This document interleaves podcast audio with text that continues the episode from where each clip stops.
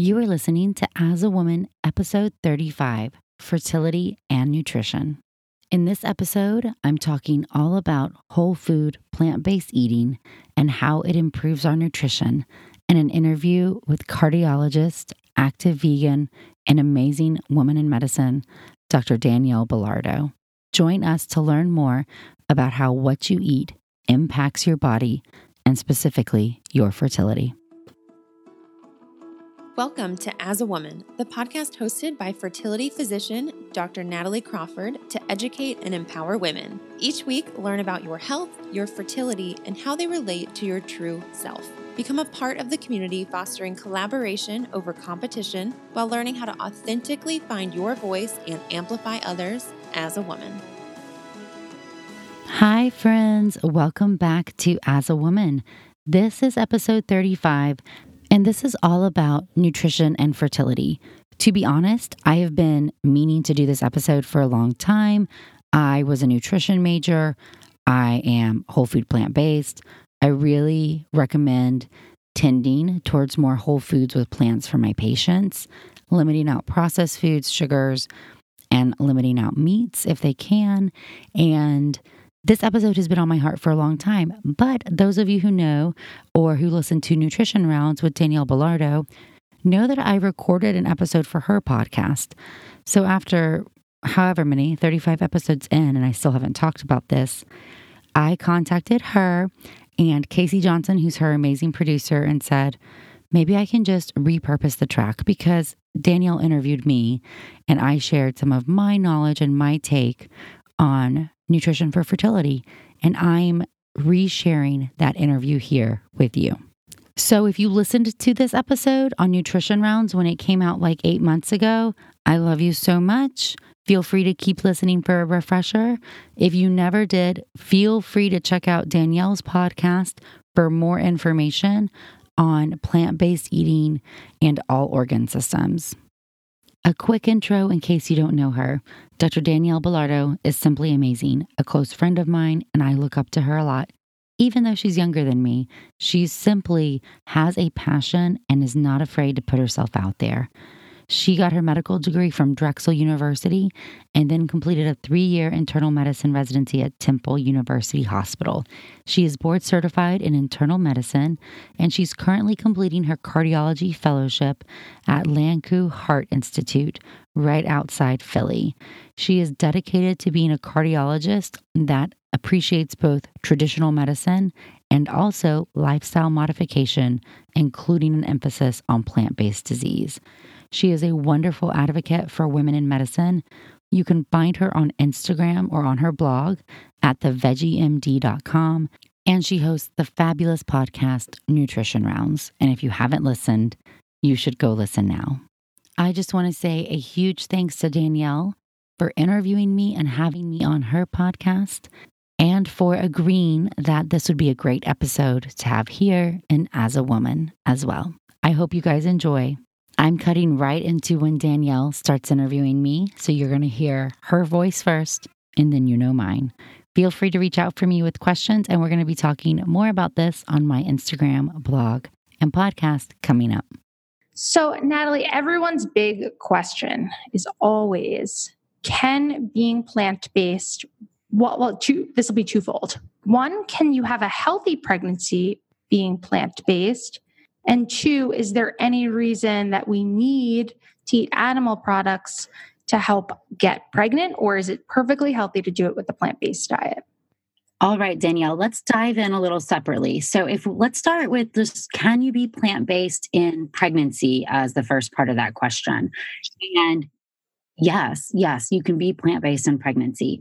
I think it's really important anytime we start talking about reproductive outcomes, especially those in pregnancy, it's really hard to study pregnancy in an RCT environment. You can't say, hey, these pregnant women are going to do this and these pregnant women are going to do that. So, most of the evidence that we have comes from observational studies and looking on maternal or fetal health outcomes based on if women are eating vegetarian or vegan, you know, depending on their spectrum. a big meta analysis came out in the British Journal of OBGYN in 2015. And that was probably the biggest one that we had that looked at 22 different papers looking at vegan diets or vegetarian. They kind of combined them both and said, hey, all these studies are really, really different. Um, there's no true randomized study. So we can't say exactly, hey, this looks like this. But the take home product was that being vegan, being plant based, being vegetarian looked completely safe in pregnancy. There were no adverse fetal or maternal factors in any of the studies reported. And I think that's really important.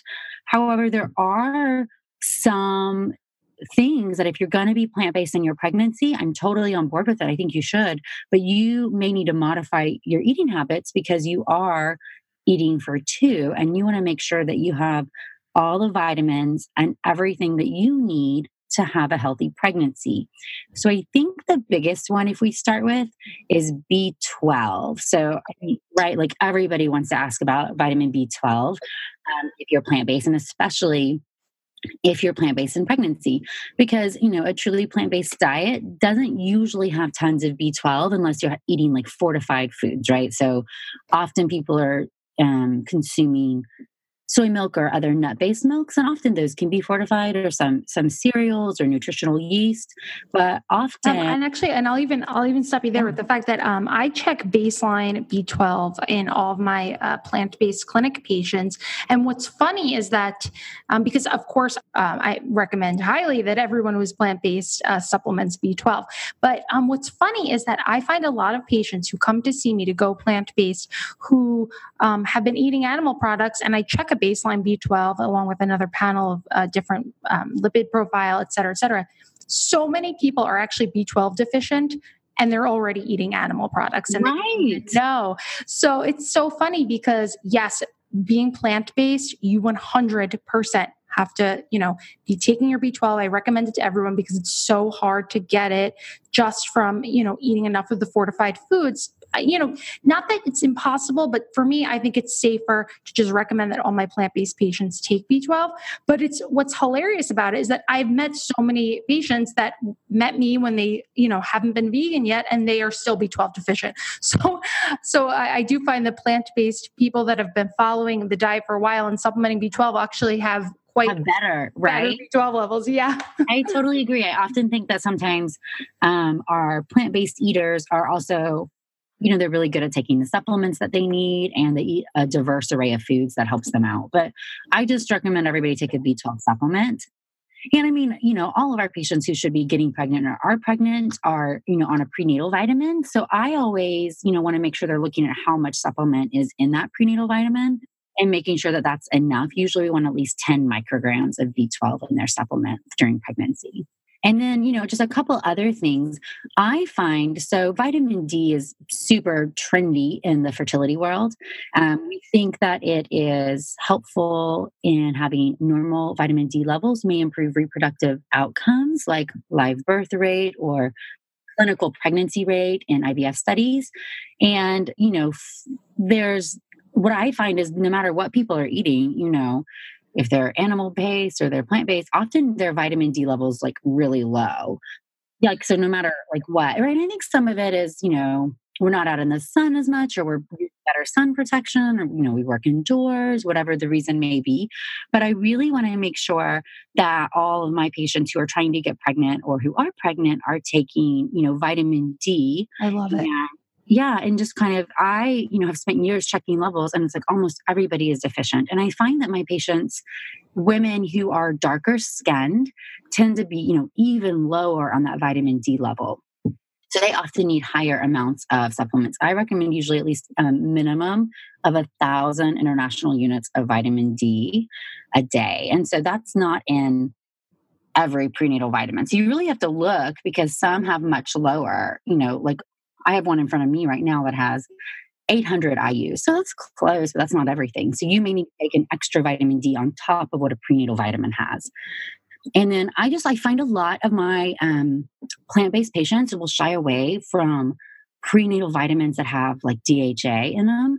They're like, oh, it has fish oil. I don't want to take, you know, fish oil. I don't want to have any fish product. So I'm just not going to take the prenatal. But the industry has done better. So you can get DHA and omega 3 fatty acids from algae based supplements. But you may just have to hunt those down. And there's a prescription one that we can give patients too. So Yes, that's fantastic. I recommend a um, so uh, in my after visit summary for all my patients that start seeing me in my clinic because they, they want to know what vitamins to take, and, and one of the things I recommend is a um, an algae based DHA EPA.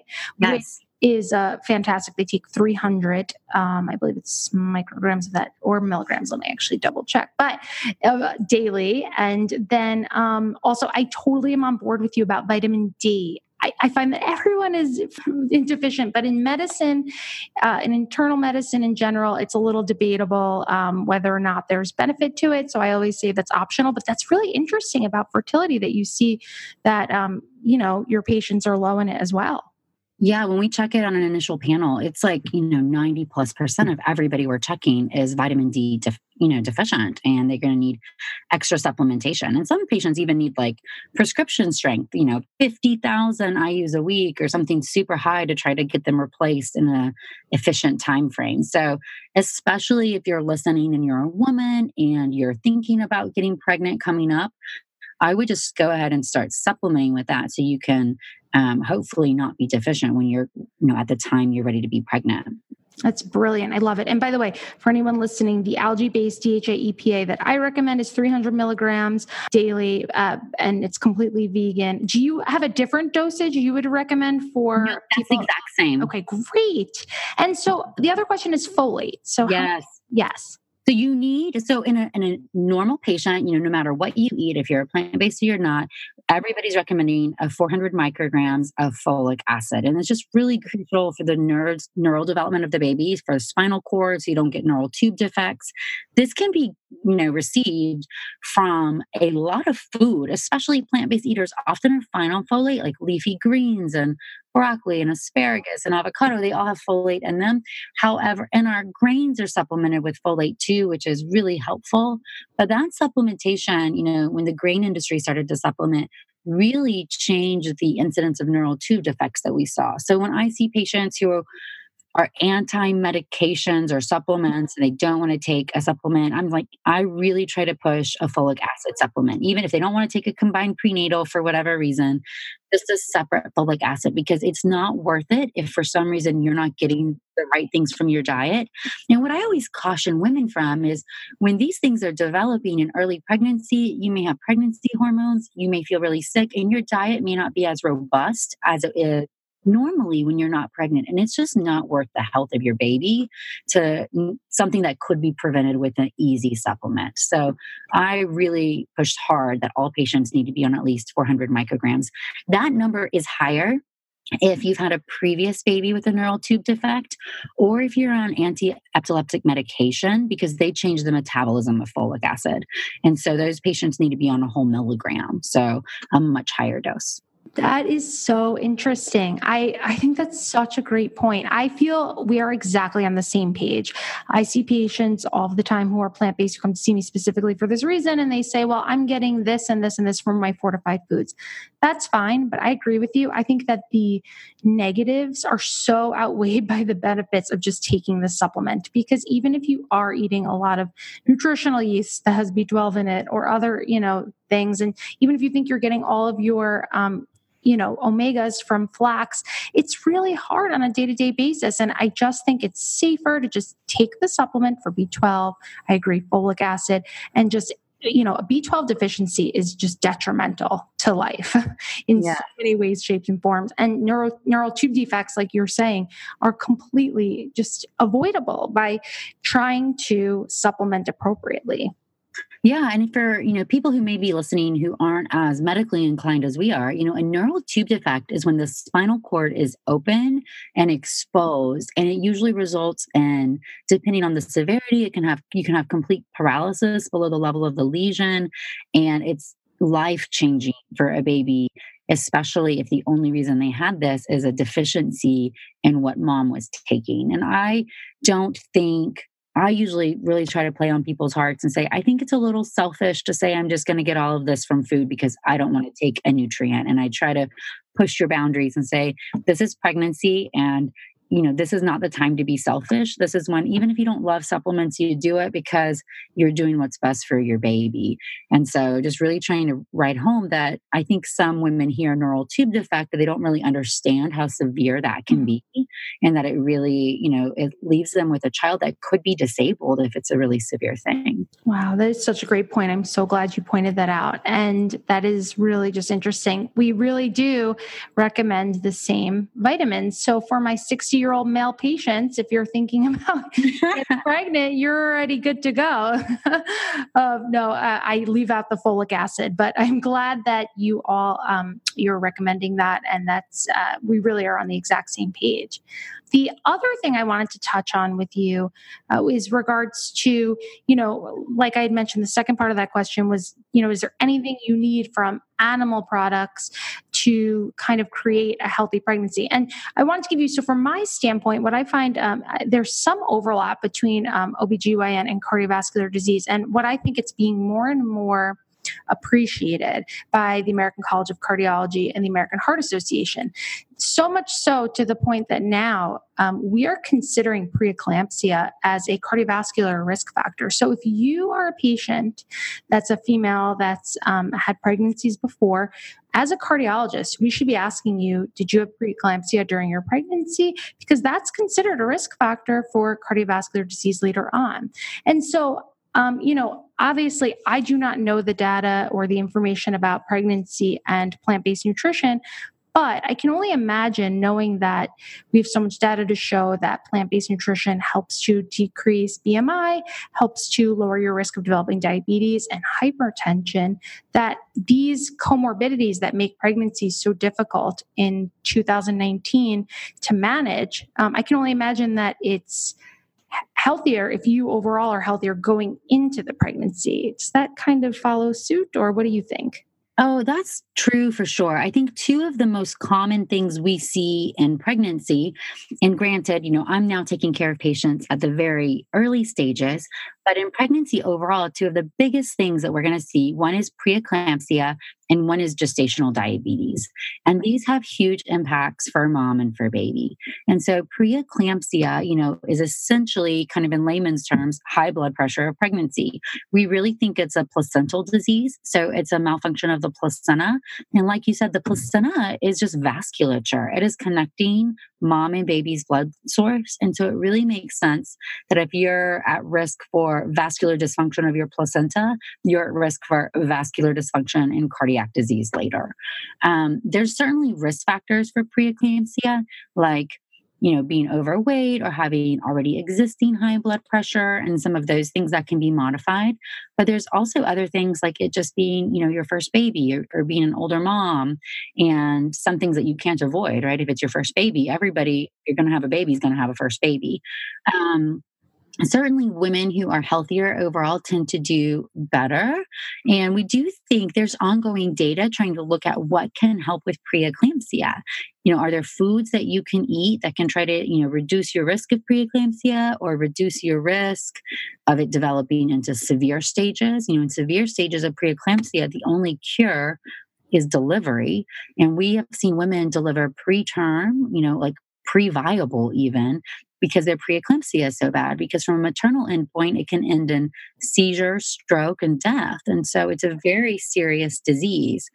The, the truth is that um, you know, pregnant women don't have to have animal products. You know, those who are vegetarian or plant based are tending to fare well in some studies. And that's because it looks like, you know, vitamins, vitamin C, vitamin A, certain things that you're getting more commonly from food um, is being is helpful. Also, like trace minerals like selenium are can be helpful in prevention of preeclampsia. And there's also some evidence that you know baby aspirin can try to help prevent disease, which probably is not surprising to you as a cardiologist. You know, so I same kind of thing. I tell patients, hey, eating healthy, older patients or patients at high risk are getting started on a baby aspirin early on. And we, you know, prenatal vitamins often have a lot of supplementation of some of these vitamins and minerals that patients need. So, same kind of message as far as making sure that you're getting what you need. But overall, diet probably plays a bigger component than we even know right now in some of the etiology of that disease. So when I see women who had a really severe case in a prior pregnancy and they're looking looking to get pregnant again, I really talk hard about what are they eating? What can we change? How can we put their heart health and their cardiovascular system in the best place to be pregnant before we go and get them pregnant again? That's so fascinating. That's really interesting. The aspirin part is so interesting. I didn't know that. Mm-hmm. So, is the mechanism of that just inflammatory that they're trying to, are they just trying to uh, like modify the COX2 pathway? Do you, like, what is the etiology that that would be something to reduce the risk of preeclampsia and pregnancy? This is fascinating to me. We're like working on the the you know, fringe of where we both are. Um, you're exactly right. It's definitely about like the COX2 pathway and thinking that inflammation, kind of like insult and inflammation, are what's kind of leading to the disease state there, and that it can help kind of prevent it from earlier on. It's looking like we have to start it in the first trimester for it to be effective. And so it's not like you can get to 30 weeks and have high, highish blood pressure and start aspirin then and see a difference. So it's really more of a preventative thing as far as decreasing that inflammation from an early stage. That's so interesting. And as anyone that listens to my podcast knows, we talk about inflammation in every single episode because it is the etiology of so much dysfunction. And a big part of my podcast is that I have different specialists. So I've had a gastroenterologist, cardiologist, internal medicine, and, and every specialty in every single specialty someone has had to say something about the fact that inflammation plays a part in their disease process. And it's just it's interesting to hear that because we do have although not applied to pregnancy we do have a lot of data and research that shows us that plant-based nutrition can decrease systemic inflammation um, in many disease processes. So it's just it's fascinating. I can only imagine you know this is a great area to to be researched because i think that it could really have a, a positive positive effect. But, you know, that again, we, like you were saying, you can't really randomize pregnant patients in diet. So it's a little tough to study. It is. I think that I think that's one of our biggest um, limitations in reproductive medicine in general. And when we start diving into fertility-based outcomes, that's the case also. But just because there's no easy out point to study, just because it's not easy to randomize a trial and these reproductive outcomes, it doesn't mean it's not relevant. And that's what I always try to send home to patients when we start talking about diet and fertility or you know diet and reproduction is that hey just because there's not any really strong studies out there that doesn't mean that it's not important or impactful. It just means that it's difficult to study and we have to use the literature that's out there and apply it to what makes sense for each patient individually that's such a great point. Um, actually, so you are at the crux of like this great position where you are seeing patients at this young age before a lot of them have developed the comorbidities that I end up treating and seeing at a later age. Um, although people that are coming in with STEMIs and hypertension are getting younger and younger, but you know, you are seeing women that are, you know, many of them without the comorbidities that that I discuss day to day basis. So you're actually in this great area to really counsel and treat people in health and wellness when they start. So tell me a little bit about, you know, how nutrition plays a role in general in fertility and how, you know, with your patients when you see them, is it on this patient population, women trying to get pregnant, is nutrition and lifestyle a part of their mindset, or is this something you bring up in in, in the office? How how does it all kind of come together? So I see patients at a variety of different stages. You're right. You know, most of my patients are reproductive age women, and overall, most of them are healthy. Not a lot of them have already developed really severe comorbid factors. And if they have, we really try to control that so that it's safe before pregnancy. Infertility so for those who are listening who are, who are not as common in, in my world, you know, infertility is, you know, trying to get pregnant and not being able to. The definition is trying for 12 months if you're under age 35 or six months if you're over age 35 without success. The average conception rate's about 20 to 25% per month. And so on, in general, most people will be pregnant within four to five months if there's no issues. Now, that's presuming that a lot of different factors are in play that a man has sperm, that a woman is ovulating, that her fallopian tubes are open. And one of the signs of ovulation is having regular periods. So, as a caveat, if you are listening and you do not have regular periods, you need to go see an OBGYN or come see me, a fertility specialist, right away. There's no length of time that you have to wait. Um, that's one of the easiest groups for us to study is women who have ovulatory problems or irregular periods. But overall, in fertility, it's a very disempowering situation. So, you are trying to achieve something that most people are able to get pregnant. You probably spent many years of your life as a woman trying not to be pregnant and using contraception of some form, you know? Right. And so now suddenly, okay, you got your stars aligned, your career's in the right place. Now you're trying and it's not happening. And so I find patients come in really wanting to take charge of anything that they can do to increase their odds of conception. And there's a lot that they can't do, but lifestyle factors, that's what they can control. So I try to talk to diet in you know lifestyle modification when it comes to stress exercise diet to most of my patients um, because i find that they really are looking for well how can i put my best foot forward? What can i do? And so we say the same thing. I say hey fertility is hard to study as we already talked about but current evidence is suggesting that diet is a modifiable factor of your success especially for female fertility. Um, it appears that you know a fertility diet there's people are using that term really loosely but it looks like the best overall diet doesn't it's not a fad diet it doesn't have a name it's a diet that is full of vegetables fruits and whole grains you know it is not a keto diet or a Mediterranean diet or this or that. It is just a really pure diet that's giving you all the vitamins and nutrients that you need. Um, and I kind of try to break down, you know, I see a lot of patients, you know, that say, hey, well, I wanted, I'm not going to eat carbs because I need, I'm doing keto or I'm trying to lose weight. And I think it's important to differentiate a few different things. So, one is being of a healthy weight is important for conception. So one of the biggest studies that we have that looks at weight alone shows that you know the kind of a good BMI, your normal BMI, uh, between 19 to 22 is kind of like the best most fertile zone there. So if you're very thin or you're more overweight, you're going to have a harder time getting pregnant. So it's not all about weight loss for everybody, right? Like it's about being in a healthy weight so that your body feels comfortable that it can support another life. One of the best studies that we have out there was the Nurses Health Study. We might as well dive into it for just a moment because there was a whole book written about it called The Fertility Diet by one of the leading researchers in fertility and diet outcomes out there. And, you know, this kind of looked at a bunch of nurses who retrospectively they, they, filled out a questionnaire about like what they ate and their history and this and that and so it's not a randomized controlled trial but they're looking backwards. But there were tons of women, and because they were nurses, they filled it out very completely because they have good attention to detail.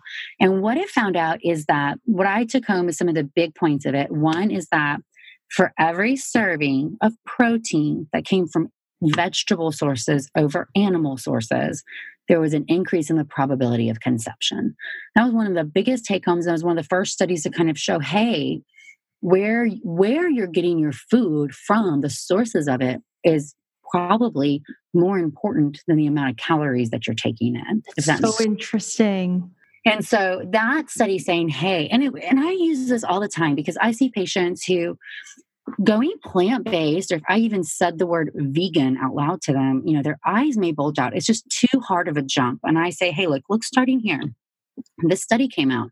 For every serving that is a is vegetable based over plant based you're going to have a higher chance of getting pregnant. So start by eating meat just one time a day you know make you know veg- vegetarian meals in the you know in the morning in the middle of the day and just have meat at the end of the day and then start to drop it out you know and kind of go that way but you're already making huge strides by taking those animal sources out of those meals. So every serving that you're going more plant based, you are making an improvement. And I think that feels like a more tangible goal for most patients. One thing that we really think is important, and I'm kind of digressing, is this whole um, you know, when we look at fertility, there's so many different things that go into it, right? And so PCOS always comes up. I mean, do you want to dive into that? Yes, absolutely. I um I, I, think that this is another topic that I've been asked about a lot. And PCOS also has a lot of overlap with internal medicine and cardiovascular disease because these patients should be evaluated by an internist as well. Um, and I think I cannot wait to hear your take on PCOS and plant based nutrition because I've been asked this a lot. And I think it's important because it's really a bridge of, you know, a lot of women in this age range are not seeing a primary care provider. And yes, you totally guys in, in OBGYN, you guys in fertility, you are their primary care provider. So I really would love to hear, you know, everything about this PCOS and with regards to plant-based nutrition and, and how you think we can help with it and what it is and everything uh, from you. So let's just start at the beginning. PCOS is polycystic ovarian syndrome. It is a very common disease in women. What if we're looking at the diagnostic definition? So you have to have two out of three, and it's irregular menses, so irregular periods, high androgens, that's either blood levels that are showing that you have high androgens like testosterone, or clinical signs of androgens like acne, extra hair growth, or even like hair loss in your temporal areas. And then ovaries that look polycystic on ultrasound, which means they have lots of small follicles. Most of us in fertility really believe that irregular menses are like hallmark of the disease. I Meaning, if you have high androgens and ovaries that look this way, but your periods are regular, your disease isn't so bad. Irregular menses to us is really the hallmark of it. And it's really an ovarian dysfunction.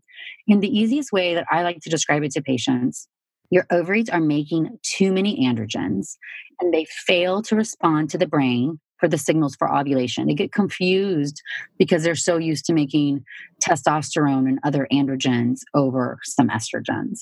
And so the brain sends out its normal signal and you have all these small eggs there that want to respond, but instead of the cells that make estrogen, the cells that make testosterone and other androgens are getting stimulated.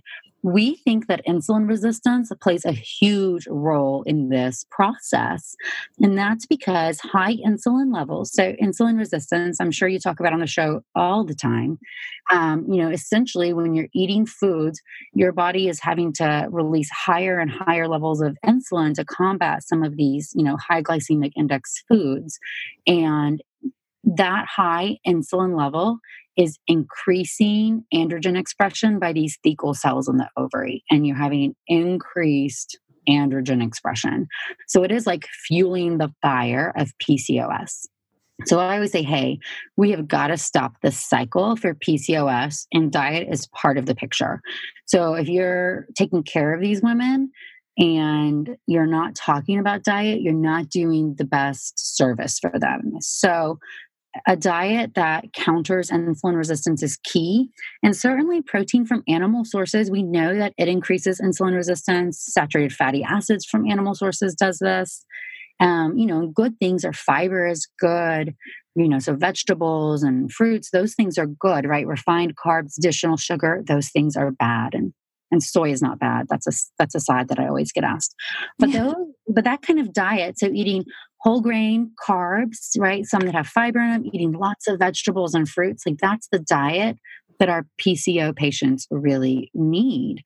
And that's going to be part of it. Now, as far as getting pregnant, can diet do everything? It, there's such a, it's, I think of it as a um, spectrum of disease. So in some patients, maybe the diet's all that they need to kind of reverse where their disease is. Some patients, you know, need medication also. Metformin's a one that's commonly used, you know, and some patients, even with those lifestyle modifications or medications, are going to need fertility assistance to get pregnant using medications to really make them ovulate. It's important to know, and I always think this is where um, I don't want to say pop culture, but like you know, when patients get diagnosed with PCOS or they go look at their own research, there's really two different phenotypes of the disease. And I'm sure you know this too, right?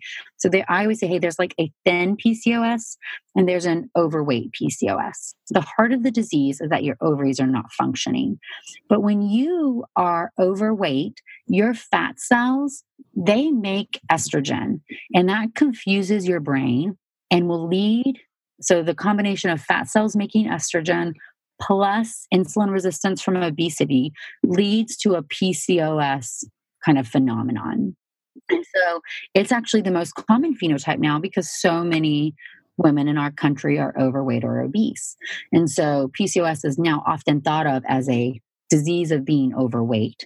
It is associated with metabolic risk factors, but not just for overweight or obese women. Then women have them too. But these overweight women, we have shown that if they lose about 10% of their body weight, they can resume ovulation again. And that's because now they don't have the fat cells making the estrogen. Often they're improving their insulin resistance and their cycle can kick back in a little bit easier. So I always describe hey, if you're overweight, maybe you have PCOS and losing weight's not going to make a difference, or maybe you have kind of overweight induced PCOS and making these diet changes and losing weight totally kind of cures you of what's going on. We don't know, but that needs to be part of our goal anyway. They tend to respond better to all of our treatments because kind of their brain ovary axis is working, it's in sync. Women who are a thin PCOS, are going to have a much harder time. I mean, they don't need to lose weight. They're often already very thin. Um, they often, you know, if they have diets that are high in sugar or that are really heavy in animal products, we need to shift off of that. But they often are going to really need help to get pregnant no matter what. So understanding that it's not one disease that has a universal phenotype and that everybody should be treated the same way, that's not the truth there. And so it's associated with so many other risks also you know risk of gestational diabetes in your pregnancy risk of having type 2 diabetes later on. It's associated with high blood pressure in pregnancy high blood pressure later on high cholesterol levels you know this whole gamut. And so women who truly get diagnosed with this they really need to be evaluated outside of just the reproductive spectrum spectrum also. I'm sure you feel strongly about that. Very strongly. There's actually some data showing that women with pcos have been shown to have some um, not all women but some women with pcos have been shown to have some subclinical atherosclerosis. Already at this age they could be 30 years old and already developing the risk factors. We know you know we know that even children can have uh, fatty plaques developing but women at pcos are as you know uh, you know incredibly high risk for heart disease. So I, I find this to be very relevant to my field. You know if i hear a patient's had pcos PCOS when they were younger or has PCOS, you know, I definitely take note because, you know, a lot with regards to diabetes and insulin resistance and, you know, it really does all tie in with metabolic syndrome and what we're trying to prevent with cardiovascular disease, you know, in the long term. Um, Faghfoori et al. This is a paper that came out in 2017. They said a favorable dietary plan in women with PCOS should contain low amounts of saturated fatty acids, additionally, sufficient intake of fiber rich diet from whole grains, legumes, vegetables, and fruits with an emphasis on carbohydrates with low glycemic index is highly recommended. So, like you're saying, you know, focusing on whole foods and plants. And, I, and I'm actually really glad that you brought up the soy point of view too. I covered this last week's episode because I get asked about soy a lot. But um, in 2018, there was a randomized trial compared soy containing diet versus a higher animal protein diet in that was the control group in women with PCOS. So both groups ate the same total calories, protein, carbs, and fat.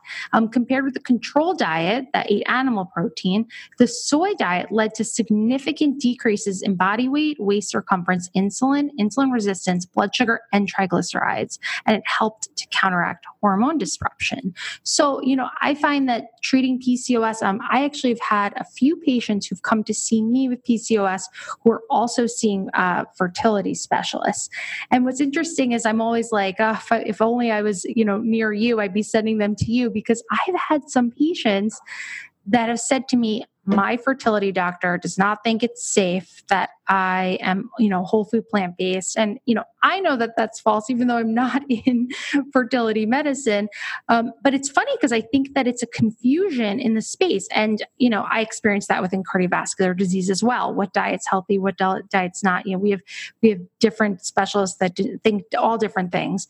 Um, but what I find interesting is my patients with PCOS who have seen me in my plant based clinic that have been the, the kind of PCOS that are overweight with weight loss and with the change in their um, lifestyle modification, increasing exercise, they've dropped their hemoglobin A1C, their lipid profile comes down, their high res CRP decreases drastically. So we know that their inflammation's down. And I've been able to see several of them get pregnant. So I think it's interesting because I think that the, you know, our bodies as a whole react to what we're eating. Like you are what you eat is just so true. And this spans everything from our heart from our liver, from our gastrointestinal system to our reproductive system. I just totally agree. And I want to touch base on soy one more time because sure. um, you know, it gets a it gets a terrible bad rap because especially in my space where everybody's really concerned about hormone levels and PCOS being like this dysfunction of hormone levels. And soy has phytoestrogens. And does that mimic estrogen activity in your body? And is it safe for you? Is it going to throw off your hormones?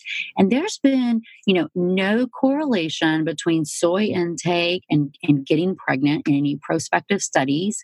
And in studies looking at fertility treatments, there have been improvements in reproductive outcomes in women with a higher soy intake than those who had a lower. And we don't think it actually has anything to do with the estrogen like components, is actually not that um, high of a estrogen like level in the body. We think it's because when you're eating soybeans or you're eating soy based proteins, you're usually eating other high plant and nutrient rich foods also. So those women undergoing fertility treatments who fall into the highest soy intake category probably are those that are very highly, if not totally plant based. And so they're having a very different diet than those that are high in, you know, saturated fats and animal products. But so I always say, hey, soy has shown no harm harm. And in fact, in infertility patients, it's actually shown improvement in reproductive outcomes. And that's probably, I'm not saying soy is magic, like everybody go eat soy, but I think because people who have good high soy intake have otherwise high, really good nutrient dense plant based diets, and that that's the way that you should be eating. And, you know, so what's so interesting to me, so I ask this uh, to everyone in every specialty that, that comes on here. And I know you're plant based and, you know, this is a part of the way you try to help your patients as well. And my question is, is how come in your specialty, why do you think nutrition, specifically plant based nutrition, um, is not emphasized? Why do you think that, you know, because my patients who've um, went to see a fertility specialist, you know, they really say to me, oh, they don't want to talk about nutrition or you know they don't even delve on nutrition at all. And, and why do you think that it's so lacking in our culture in medicine? I think it's twofold. One i think that time is always an issue for providers and especially in my field and i'm seeing you for a new patient visit it's 45 minutes. I mean, that's pretty long. Yeah. But I'm going through your whole reproductive history. I'm explaining your whole reproductive tract to you. You know, I'm explaining how your brain sends out hormones to your ovaries and how you ovulate and all the different things that can cause infertility and all the different tests that we're going to order. And if something's wrong, then we're going to talk about these high tech processes like IVF and other things that takes a while to explain to patients who are not familiar with a lot of the terminology. So I think time is one limitation. Two, I think you know this also, lack of resources or education for providers. I mean, I I was a nutrition major in college and I mean that was eons ago, but I've always had a high interest in nutrition. So I think that in some way sets me a little bit apart. Certainly was taught minimal nutrition in medical school Absolutely. I wasn't, I mean, like it was not, it was like not brought up in OBGYN residency or fellowship. Right. I feel like, you know, I got a master's in clinical research, which, which helps me evaluate scientific studies better to see if they're worthwhile and how they are done. But truly, I feel like I'm knowledgeable about it because I choose to be, because it's important to me and I believe it's important. So I'm educated on it. So I think that a lot of providers aren't taught. We're not taught this in medical training. Um, that's a problem with the system. Two is that we often don't necessarily have the time or the resources to go into it in our daily base. I think um, we would love it. I would love if I had a nutritionist with me, you know, to be able to have that kind of concept. And some fertility clinics have those resources. Um, that would be great to be like, okay, we need to talk about diet, but I got to go do an egg retrieval. So here's the nutritionist. But I think it's lack of resources, lack of education, and time. And some of those are just current issues in the medical system in general right now. But it it doesn't mean that it's not important or impactful. I mean, I see patients, and certainly there's some cases that no matter how good or bad you eat, like you need IVF, like you have some other problem. Your fallopian tubes are blocked.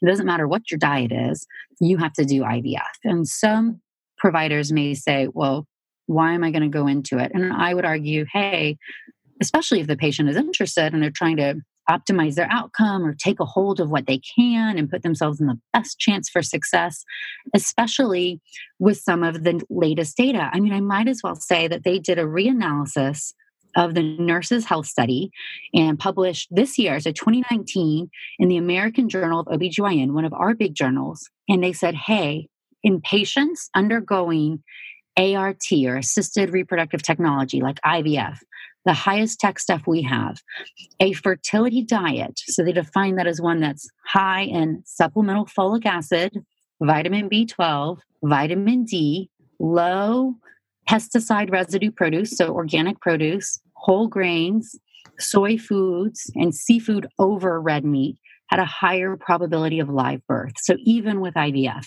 And that was a huge statement to come out there. I think that fish over red meat is really hard in the reproductive world. We have some really good studies showing that red meat in general performs worse across the board higher risk of endometriosis lower risk of live you know lower chance of live birth with ivf so it's really easy for people to be like okay red meat is bad wow that's fascinating wait do you yeah. mind delving more into that that's so interesting so yeah. what you found with red meat specifically and uh so, one of the studies um, was looking at endometriosis risk, so consumption of meat and risk of endometriosis. And, and just what's and, and, explain it if you don't mind. Sorry, what endometriosis? Yeah. So, your favorite topic of inflammation. So, endometriosis is really an inflammatory disease. So, to put it really simple, Endometriosis is when the endometrium, so that's the lining of your uterus, that's what you bleed every month. In most women, so like when you're having your cramps and you're having your period, some of those endometrial cells migrate their way out the fallopian tubes. And I just explain to people hey, endometriosis, to put it really plain, is when your body sees those endometrial cells and views them as foreign material. So instead of saying, okay, well, she's just on her period, no big deal, we say, oh my gosh, there's these cells in here and we need to attack them. And so you get high levels of inflammation around all of these endometriosis implants throughout the pelvis. The hardest thing for us is that it is diagnosed surgically only. So there's no test we can do. You can only diagnose it with surgery. And the symptoms, the biggest symptoms are pain. So, like you have painful periods or pain with intercourse. But the hard thing is, some women who've had endometriosis for so long, they, they just think that's normal. So, trying to really understand pain is its own separate issue. But um, a study from this nurses health study too so had like over 80,000 nurses you fill out these questionnaires they look back and the more red meat that people consumed the higher the chance they had of having endometriosis. And i think that's fascinating. I think the the reason why um, the fish is so on the fence one is that you know, when they categorize, like they look at red meat, you know, so it's like red meat better than fish, but it doesn't mean that fish is necessarily good. And they even came out in this study and said, hey, like fish and shellfish was kind of unrelated. Like, doesn't mean it's good, doesn't mean it's bad. And that may be that if you're looking at just a, a prospective and observational study of dietary patterns, you're not going to have tons of, you know, pure vegetarians or vegans in the population. And so people who maybe don't eat red meat and eat fish are also tending more to higher plant based in other ways. And so they may have overall healthier other diets. But I really think, and what's coming out to some of us is saying, hey, red meat, those high animal products, high saturated fat, that's going to increase inflammation in our body. And also, what we what we don't know, I mean, so I'm, I'm stretching, although a lot of us are hypothesizing that consumption of these animal products is an easy pathway for environmental contaminants to enter the body. You heard them come out with that statement of, you know, low pesticide residue organic food. Um, and that consumption of some of this animal product also increases our exposure to endocrine disruptors, to steroid hormones, to growth hormones that are in the industry.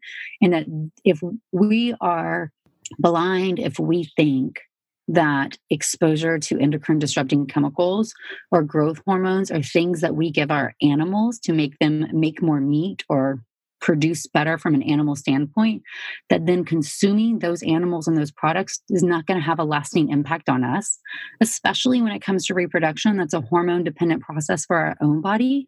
We're just, we're just turning a blind eye to it because we don't want to hear it you know so i think that we're really as as people are starting to dive into this there's been studies categorizing meats you know red meat bad fish okay or necessarily not harmful. I think as we start to see more women go plant based on their own, we'll start to have better data looking really at that versus, you know, any animal products. And I bet we're going to see you know even improvements in reproductive outcomes there. It's fascinating. That's so fascinating. And um, the advanced glycation end products the um, i'm not sure if you you discuss those a lot with regards to fertility. I've seen some papers talking about the uh, advanced glycation end products in pcos and then mentioning so for anyone that doesn't know these are these reactive molecules that are present in certain foods um, especially when they're cooked at high temperatures.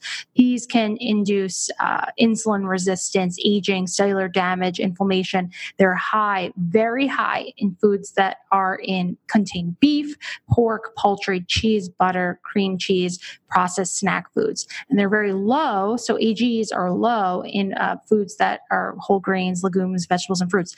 So women with PCOS, there's been a few studies have shown women with PCOS tend to have higher levels of AGs and AGE receptors. So, um, you know, these diets low in AGEs, they, they reduce this inflammation, this insulin resistance in PCOS. And I'm wondering if that's also a factor with fertility too, or if it could be. I mean, certainly. So it's easy to study PCOS in some ways because it's a defined disease. So it's easier to like isolate out your pop- population and they're a little more homogenous than just infertility in general.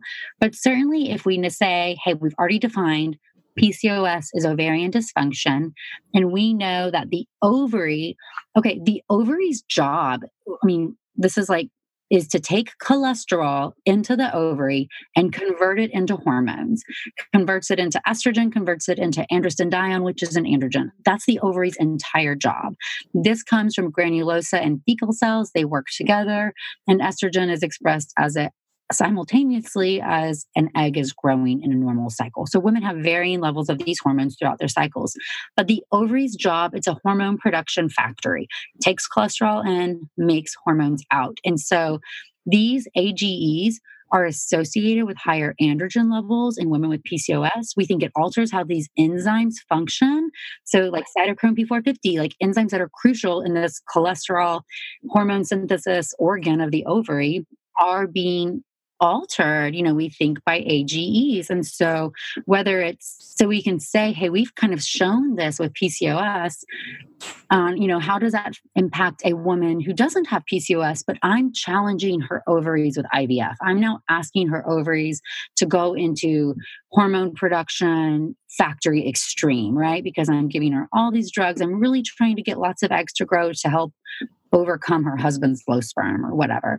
And are her ovaries going to respond better in a low AGE environment? I think that's fascinating. And we don't have the answer, but we could certainly draw the line that if we know it's playing a role in the dysfunction of the ovaries and PCOS, couldn't it impact how our ovaries respond when challenged, when we're trying to get a better response from fertility treatments? I think it's fascinating. So fascinating. And I love you saying, uh, well, did you just say, what's it called? The granulosa? What, what's the stuff called? It's just the granulosa. I'm as you're saying this, Natalie. I'm literally having flashbacks to. I can like remember from my pathology in medical school the the the picture. And yeah, there's a, it's a two cell hypothesis. There's the thecal cells and the granulosa cells, and they work together. And steroid comes in, or cholesterol comes in. It gets converted to androstenedione, which then moves over to the granulosa cells, and that's the cells that make estradiol, or the predominant estrogen from the ovary. But that's the ovary's whole job. And if we if we're a hormone production factory dependent on metabolizing cholesterol, one, doesn't where you get your cholesterol probably matter from, and two, isn't supporting the enzymes that we need for this process hugely important. I, am a big believer that it is. This is so fascinating, and I, I really love the um, the total just reminder and refresher on basic GYN 101. This is just so interesting because it really, I mean, if any anyone listening, after you've listened to all of my podcast episodes, if you don't see the link between what you are eating and how it affects all of your body after the this episode, I, I don't know what to tell you because I mean, literally, we are connecting the dots from every organ system. It's our bodies, are, we have one body and our cells just because you know your gastrointestinal tract it takes a different subspecialty training than your your heart uh, for heart disease that the training i'm doing or you know the fact that natalie's a reproductive endocrine um, infertility specialist in obgyn and she's done her training.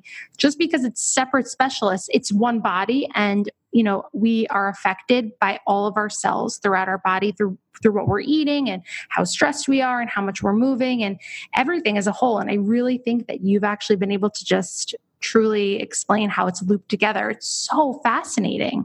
I just agree with you so much. I always say that I think plant based eating is the best form of self care you can give your body to put in your body things that are simple, easily processed, give you the nutrients that you need, and don't negatively impact how your body is supposed to function. When, when someone offered you a diet that looks like that, or something that's going to have hormone disruptors and chemicals that are going to modify you know your endocrine system and have high insulin levels and and cause all these other pro, you know downstream byproducts from what you eat it seems like the choice would be very simple to us the problem is society and we could have a whole nother podcast on you know how industry has modified regulatory guidelines for food and what we're taught in school. And that has really changed because it's just what we're exposed to. Very often a plant-based diet we are not exposed to it and it feels foreign and therefore there's a barrier to even thinking that you could eat that way yeah, that's true. And one of the big things I, I discuss is, you know, barriers to going plant based and, and getting through those with my patients. And I think it's just all so fascinating, especially because I think that you and anyone else that is in the OBGYN field out there that is seeing reproductive age women, you are incredibly important in the prevention of the disease processes that the rest of us take care of later on in life. So, you know, I'm treating patients that are some are there seeing me young for preventive cardiology, but many people I'm seeing the sequelae of their lifestyle decisions years and years and years later. You are catching them all at the prime of their life, and you are able to make such a huge impact on your patients' lifestyle choices for the rest of their lives. Yeah, I really think that thank thank you. And I think that all OBGYNs especially, I mean, I did an OBGYN residency and nutrition or nutritional counseling is not part of what really comes up and what you should be talking to patients about at your annuals and other things. And and there's no reason why it shouldn't be. You know, as I said, I feel like just because if you're listening to this and you're in medicine or in medical school or in residency or you're, you know, a primary care provider of some way to women, you should think about how you can really best help them along the course of their life.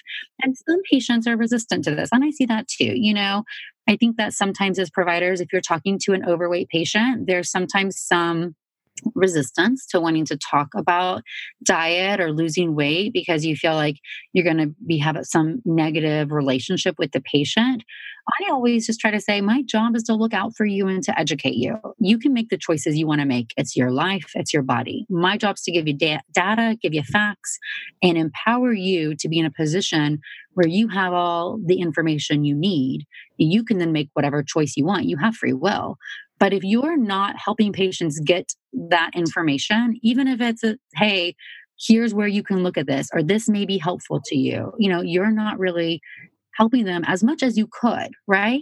No, I totally agree. And I think that that's an interesting point with uh, speaking with overweight patients. And I think that one thing, especially, you know, women that are younger, may be more sensitive to this being brought up by their doctor. I know this is a big, you know, push button issue, and I completely understand. I'm very sympathetic, empathetic to it.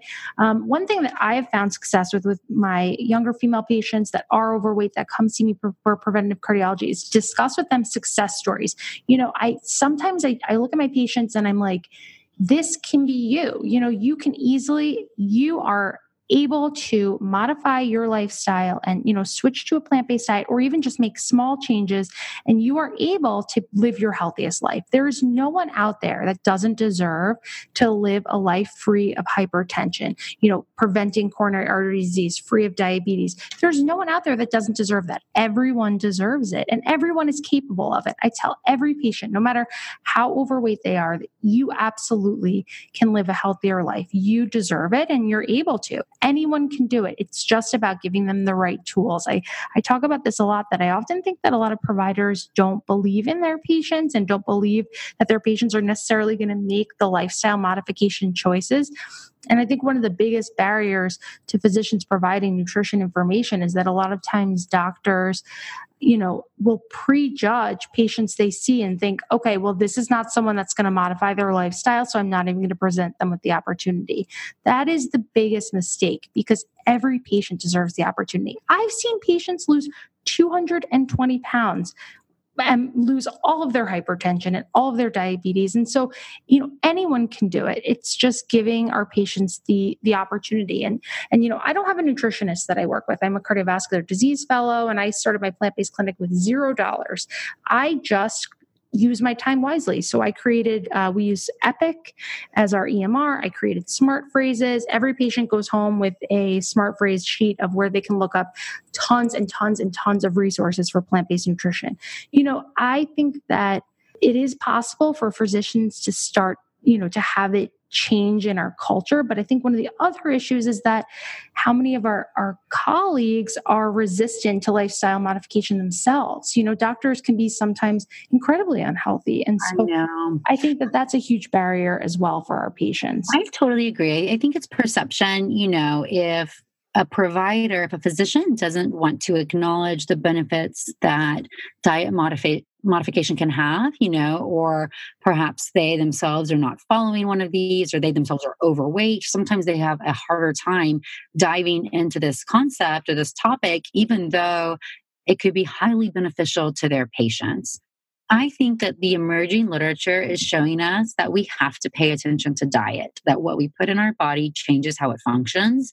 And, you know, that if we are a physician, we are advocates for our patients and it is our duty to you know stay up to date on this literature and to interpret it and to present it to our patients. I really and i always tell patients this my field is super personal. You know it's a relationship between a provider and a patient. My patients you know are sharing their heartbreak and their story with me that you need a doctor that you can relate to and that you trust. And if you are a patient listening and you've approached diet with a, with any provider or physician and you got um, it doesn't matter or you know didn't get the answer you want and not, not even just about diet i say this about fertility all the time get, get a new doctor you know seek out somebody else who's going to be a better fit for you because that person may not be right for you. You have to be an advocate for yourself as a person, as a patient, making sure that you're with, you know, the right provider who can help you and making sure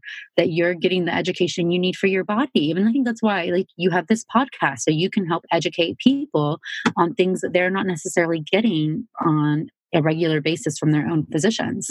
No, and I couldn't agree with you more about the fact that patients have to be their their best advocate and uh, patients are essentially a consumer. If you are not liking the product you are purchasing, if you are seeing a doctor that is not giving you the respect you deserve, if you're seeing a doctor that is not partnering with you in your health, then you have to find a different doctor because i do think that it, not listen i'm not going to be everyone's best favorite cardiologist because you know i don't think many keto people are going out of their way to see me in the office. But listen different strokes for different folks. You have to find a physician that uh, works for you. Although anyone out there that's keto that does want to come see me in the office you are more than welcome. I am open to all patients. But um, i do think that you know you have to find a provider that you work well with and that listens to you. And I think that just like you're saying, in your specialty of all specialties, it's a very intimate relationship between the patient and their provider. And and I just I have to give you so much respect. I have so much respect for what you do because you are really taking care of women not only at the, you know, prime of their life, but one of the most, you know, can be heartbreaking times of their life, but also one of the best times of their life when you're able to, you know, successfully help someone gain pregnancy. So I just I give you so much credit for what you do and thank you for bringing nutrition into the scope of your practice because I know your time is limited and I think that it's just highly beneficial to your patients and for all OBGYNs that may be listening, you know, me as a cardiovascular disease fellow, I see these patients later on when they have hypertension, when they have hyperlipidemia, when they have diabetes. And I always wish that, you know, there was that catch all that that OBGYN that essentially served as their primary care provider before they ever came to see us, you know, once they're, you know, having actual chronic illness I really do wish that they're that they would start talking to them about nutrition at a, at a younger stage if it was possible. If it's possible to integrate lifestyle modification into your practice and your specialty, I think it would be incredibly valuable because OBGYNs, I know so many of even my friends who are physicians, they don't see a PCP. They literally only see their OB-GYN and that's it. Yeah, no, I totally, I mean, I, I mean, I feel like I challenge my OBGYN counterparts all the time. You know, I'm now on this huge, like, hey, fertility should be brought up at the annual, you know, not just your birth control. You need to start talking preventative fertility. You need to talk about diet. And I challenge them that, hey, it, you don't have to know all the information. It is hard to provide primary care. And that is why subspecialties exist find resources. You know, you have me for fertility. You know, you can, if you, I challenge them to say, how can you best serve your patients? Is it, you know, making an epic document that has a list of resources that the patient then can dive into and look at? Is it making a handout? Is it having friends who you can ask questions to and how can you change how you counsel people in your practice I've certainly found that I've had OBGYNs say, Hey, I counsel my patients differently about fertility after listening to one of your podcasts or something simple, you know. And I think that you can incorporate the, the what you're learning about the body into how you practice medicine, and you can make a bigger impact than you realize without taking tons of time.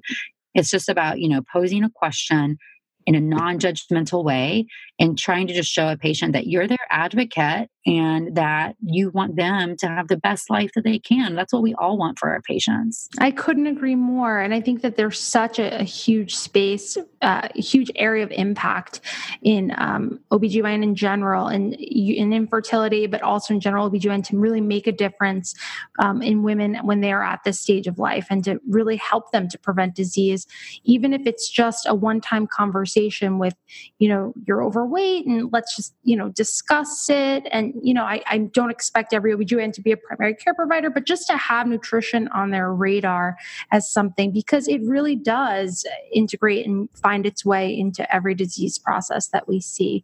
Yeah. And the, the truth is, I mean, you, OBGYNs are primary care providers, whether we like it or not. I mean, you're advanced, I mean, you do advanced gynecological surgery, you deliver babies, and you're experts on, you know, the maternal fetal connection.